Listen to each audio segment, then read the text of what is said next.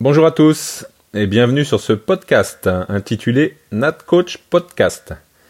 Je suis Eric Rebourg et j'ai créé cet outil à l'intention des entraîneurs de natation afin de favoriser un échange d'expériences sur l'entraînement et sur tous les paramètres du métier d'entraîneur. Au cours des différents épisodes, j'échangerai avec des entraîneurs de tout niveau, ainsi qu'avec des experts qui interviennent auprès de nous et des athlètes, comme les préparateurs physiques, les préparateurs mentaux, les kinés, les scientifiques et bien d'autres. J'espère que ce podcast aidera vos réflexions sur votre action et vous donnera l'envie de creuser un peu plus. Bon podcast. Donc bonjour Eric. Bonjour Eric. Euh, bah, merci d'avoir répondu présent pour ce premier épisode euh, du podcast. Euh, merci de ton invitation. Eh, de rien. Donc dans un premier temps, bah, je vais te demander de te présenter rapidement un peu ton parcours d'entraîneur, euh, parce que tu as un parcours euh, dans lequel tu as vu plusieurs euh, facettes euh, du métier d'entraîneur, euh, que ce soit dans un club ou, ou dans, un, dans une structure fédérale. Donc voilà, je vais te laisser un peu présenter un peu ton parcours. Alors oui, alors moi, je, comme, comme je dis souvent, moi à la base je suis nageur, j'ai nagé longtemps et quand j'ai terminé mes études et que j'ai réussi mon concours de professeur de sport, j'avais très envie de passer euh, entraîneur et j'ai euh, effectué deux moments professionnels euh, liés à l'entraînement en natation à travers deux moments et deux temps différents, mais importants. 13 années sur le club de l'ES Massy Natation de 2000 à 2013 et cinq années comme cadre technique de la Fédération française de natation euh, sur euh, le pôle INSEP de 2013 à 2018. Euh, période de 18 années donc où j'ai passé ma vie au bord des bassins, entraîné des, des sportifs de tout de tout niveau d'ailleurs c'est pour ça que j'ai peut-être une, une, une, sorte de regard large et général sur sur cette discipline parce que j'ai vraiment fait l'ensemble des, des niveaux en fait. Ouais. Mmh. Ok, bon, on aura l'occasion d'en reparler un petit peu. Euh, dans ce podcast, moi, j'ai donc là, quand je vais euh, interviewer les entraîneurs, j'ai deux questions un peu rituelles qui vont revenir au début. Donc, Je vais te les poser et puis euh, ça mènera la réponse que, que tu, qui te semble euh, adéquate. Euh, donc la première, c'est si tu devais donner un conseil à un jeune entraîneur qui débute. Oui. que c'est? Je, euh, ce que je ce que je fais parce que finalement il m'arrive d'intervenir on, on, on, me sollicite sur des des moments de formation professionnelle là, des moments de formation mmh. continue euh, ce que je mets en avant quand même c'est la la capacité que j'aurais dû avoir moi euh, à l'époque et que les jeunes qui arrivent dans ces métiers ou qui qui sont là depuis peu euh, devraient se donner du temps en fait pour se former, continuer à se former, euh, vraiment être à l'écoute, être en recherche de des évolutions. Euh, euh comment dirais-je satellites à nos, à nos à nos métiers et que ce temps-là bah, il faut il faut se l'imposer parce que souvent on, on se croit comment dirais-je en euh, on, on, se croit euh, euh, pas capable et, et, on se donne pas le temps, pardon, de, de, de quitter les bords de bassin, ne serait-ce que pour euh, une séance ou deux ou deux jours ou trois jours, enfin bref, peu importe. Alors qu'en vérité, c'est essentiel. Donc, euh, mon conseil, pour être plus clair aux jeunes entraîneurs, c'est de se donner du temps et d'imposer à leur environnement de se donner du temps pour se former, se former, continuer à se former, quel que soit le niveau de formation initiale. c'est pas, c'est pas vraiment le, le propos en fait. Ouais, surtout que maintenant, avec les, bah, avec les nouvelles technologies, on pourrait avoir tendance à se dire qu'on arrive à trouver un peu tout sur Internet, qu'on arrive à trouver plein d'informations et que on n'aurait peut-être pas besoin d'aller en formation, mais ça, c'est peut-être un, leurre aussi.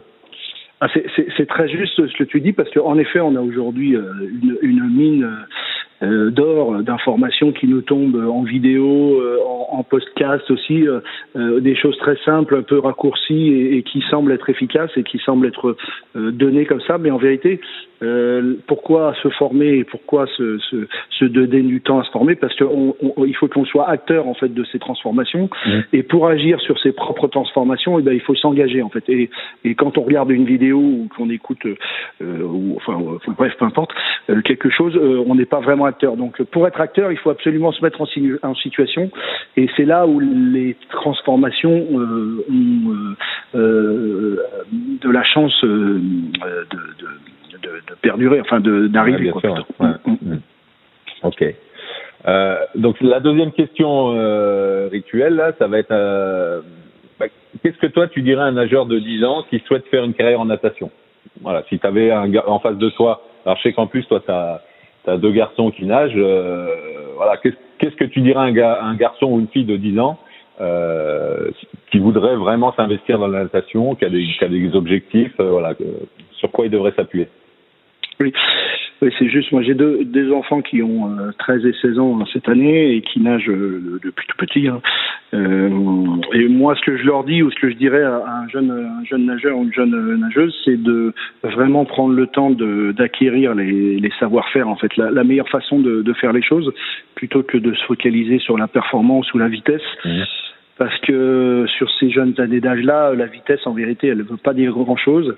Mais par contre, le, socle, le fondement sur lequel les futures performances euh, devraient, devraient apparaître, et eh ben, il, il, se, il se construit à, à ce moment-là, là, voilà, euh, entre 8 et 12 ans peut-être, euh, ou, peut-être 8 et 10 ans, et que ce socle-là, il est fondamental, et on voit bien que évidemment les, les jeunes sportifs, ont, ce sont des enfants avant tout, donc euh, des fois ils vont, euh, ils pensent aller à l'essentiel en ayant, en créant on va dire un peu de vitesse, alors qu'en vérité, euh, ce qui compte, c'est de la manière dont ils créent cette vitesse. Quoi. Donc, c'est vraiment le, le, le, conseil que je pourrais donner, et c'est celui que ou ceux que j'ai donné à, à, mes propres garçons.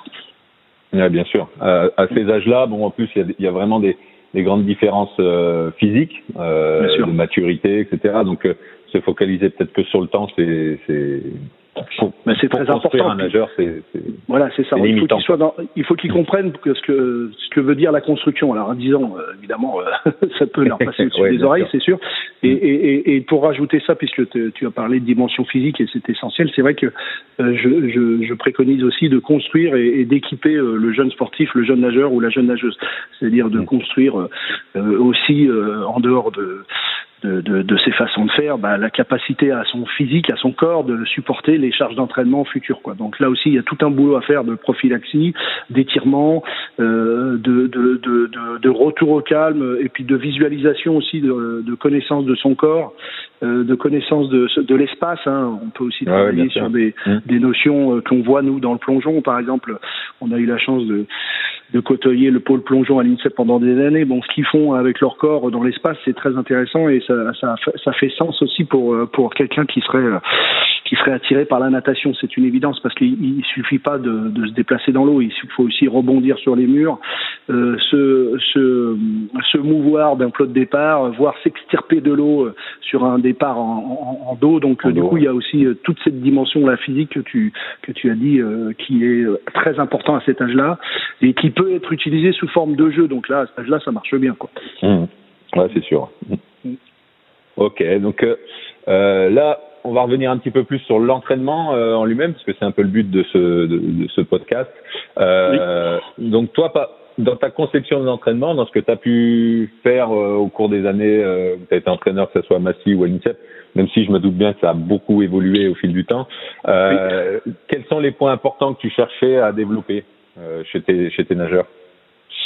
Alors c'est vrai que j'ai euh, j'ai quand même euh, on va dire usité pas mal de façons de faire euh, au regard de mon évolution professionnelle et personnelle, de ma de la maturité qui au fur et à mesure s'est construite autour de mon expérience.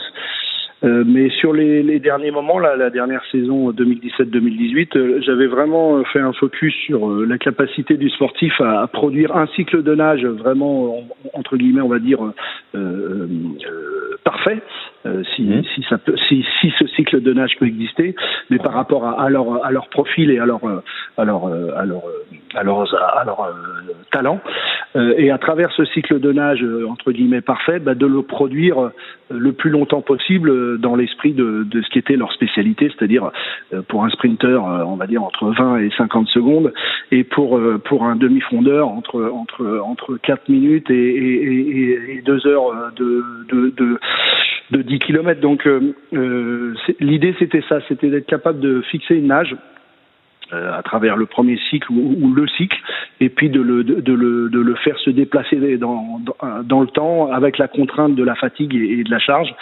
Et de et de la et de garder cette capacité là à, produire de la vitesse sur un cycle quoi. Ok. Et, et pour pour pour mettre en place tout ça, tu avais des outils, tu avais des choses ou euh...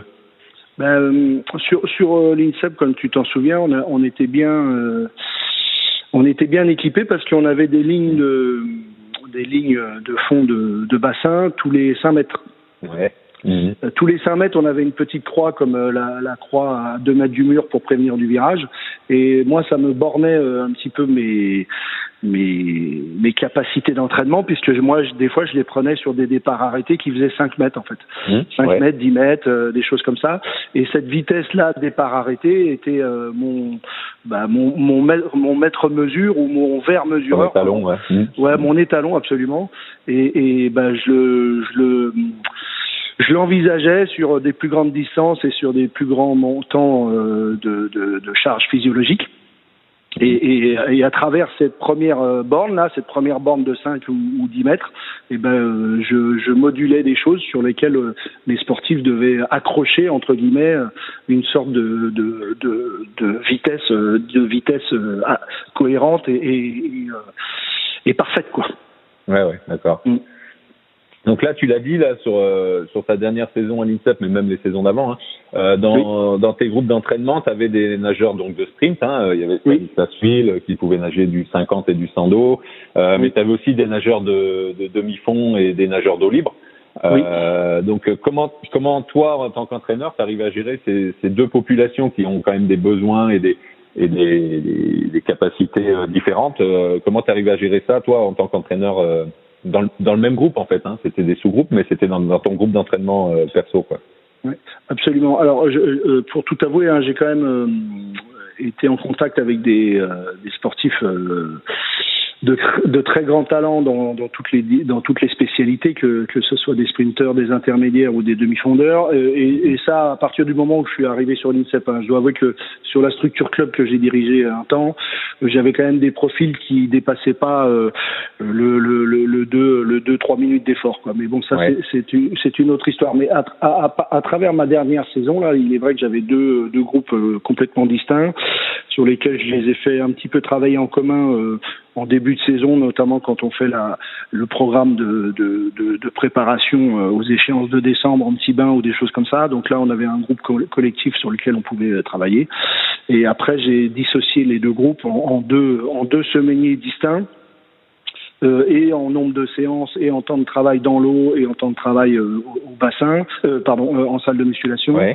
et j'avais, au regard des, des, des, rythmes scolaires et universitaires de chacun, finalement, euh, un groupe, euh, je, je, le dis souvent, euh, universitaire qui était plutôt basé sur la vitesse et le sprint, et un groupe de, de, de, de, scolaires qui était plutôt borné sur le, sur le demi-fond et l'olib. Donc, du coup, au regard de leur rythme qui était différent à l'époque, bah, moi, j'arrivais à les, à les à les entraîner à des moments différents. Et quand euh, on était sur des temps regroupés, euh, j'avais de toute façon euh, deux, trois ou quatre programmes euh, différents au tableau pour l'ensemble de leur spécialité et l'ensemble de leur profil, parce que moi je travaillais aussi beaucoup sur des profils. J'avais des nageurs de, de demi-fond à qui je ne faisais pas faire le même programme que d'autres et des sprinteurs à qui je ne faisais mmh. pas faire le même programme que, que d'autres. Il y avait aussi une notion d'âge, une notion de d'expertise, de, puis une notion de, de capacité à développer de la force, puisque j'avais aussi euh, des sportifs entre guillemets experts et puis des jeunes sportifs qui arrivaient dans notre structure. Donc c'est vrai que c'était un peu à la fois complexe et, et, et en tout cas passionnant euh, parce que j'essayais de répondre en fait c'est ça à, à, à, chaque à chaque profil que j'avais devant moi. Euh, mm-hmm. Donc il y avait une organisation dans le temps de la semaine qui moi me prenait bon, bah, toutes mes journées et puis eux ça leur faisait deux rendez-vous par jour avec avec leur programme quasi individuel quoi on va dire. D'accord. Bon. Okay. Euh, là, je vais revenir un petit peu plus à l'actualité. Là, il y a le confinement. Euh, bon, on peut pas nager, on peut rien faire. Donc toi, tu as ouais. deux garçons à la maison qui sont nageurs. Euh, en plus, maintenant, tes nouvelles euh, fonctions font que tu t'occupes de préparation physique au Crêpes de Châtenay-Malabry. Donc, euh, comment tu gères ces deux garçons euh, en ce moment? Est-ce que est-ce qu'ils ont un plan vraiment précis Alors, ils ont aussi un entraîneur de club euh, oui. qui s'occupe d'eux. Donc comment comment voilà comment tu gères un peu tout ça euh, avec eux? Alors, c'est vrai que cette période est un petit peu euh, particulière, délicate et inédite. Donc, moi, j'ai passé un petit moment de sidération quand même. J'étais un peu, un peu, un peu dans, les, dans le vague là sur les premiers moments de, de ce confinement. et puis, au fur et à mesure. Oui, oui, je pense. Je suis pas le seul, mais je, voilà. Mais euh, passer ce moment-là. Euh, bon, alors déjà, mes garçons étaient pris en charge à distance par les, les entraîneurs éducateurs du club de Massy, donc ils ont un programme qui est régulier, quotidien. Mhm et sur lequel il s'appuie pour faire, euh, bah, on va dire, entre 30 et 45 et peut-être même une heure de préparation physique euh, à la maison, quoi. Hein. Des choses, des choses un petit peu, un petit peu classiques et un petit peu bourrin euh, de mon côté, de, de mon, de ma, de mon propre œil. Mais du coup, c'est à ce moment-là que j'interviens en réduisant un peu l'exigence et en réduisant un peu la charge, parce que je crois que ce moment, pour revenir à cette à cette période, elle doit être essentiellement euh,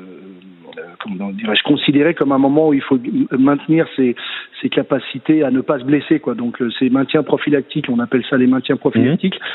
Donc du coup, plutôt que d'envisager des grosses séances un peu bourrin où il y a des euh, x fois des pompes, x fois des burpees, x fois des, des montées de, de banc, euh, j'envisage plutôt que le fonctionnel euh, continue d'être sollicité de manière raisonnable et surtout de prendre en compte bah, des moments, enfin des, des, exercices qui sont pas spécialement faits d'ailleurs dans les clubs parce qu'on manque toujours de temps sur la prophylaxie des épaules, la prophylaxie des hanches, la prophylaxie des, des membres inférieurs euh, le, le, la capacité à, à, à, à, favoriser les bonnes postures, les bons placements, euh, qui sont essentiels euh, et à l'activité et au fait de pas se blesser quand tout le monde reviendra au bassin.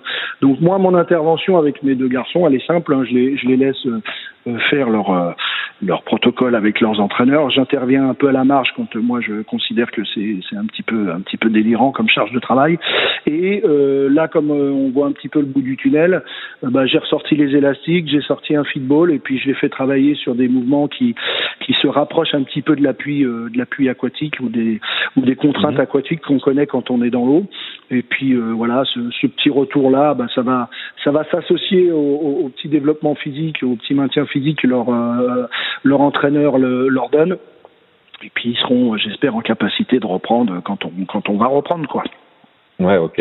C'est vrai que c'est une période qui est délicate parce que euh, en natation, on n'est pas habitué à, à, donner des séances à distance. Euh, On est plutôt toujours présent. Même les, souvent les préparateurs physiques, même si dans les clubs parfois le, le préparateur physique euh, n'est pas là obligatoirement tout le temps. Mais euh, et dans cette période, on peut avoir tendance, bah oui, à, à mettre en place des choses qui, sans, sans vraiment voir le, le, le, rendu, le vécu, et, et ça peut ça peut engendrer des, des, petits soucis physiques et sur la reprise des, des problèmes euh, ben, les problèmes musculaires ou tendineux euh, quand il y aura la reprise de l'entraînement.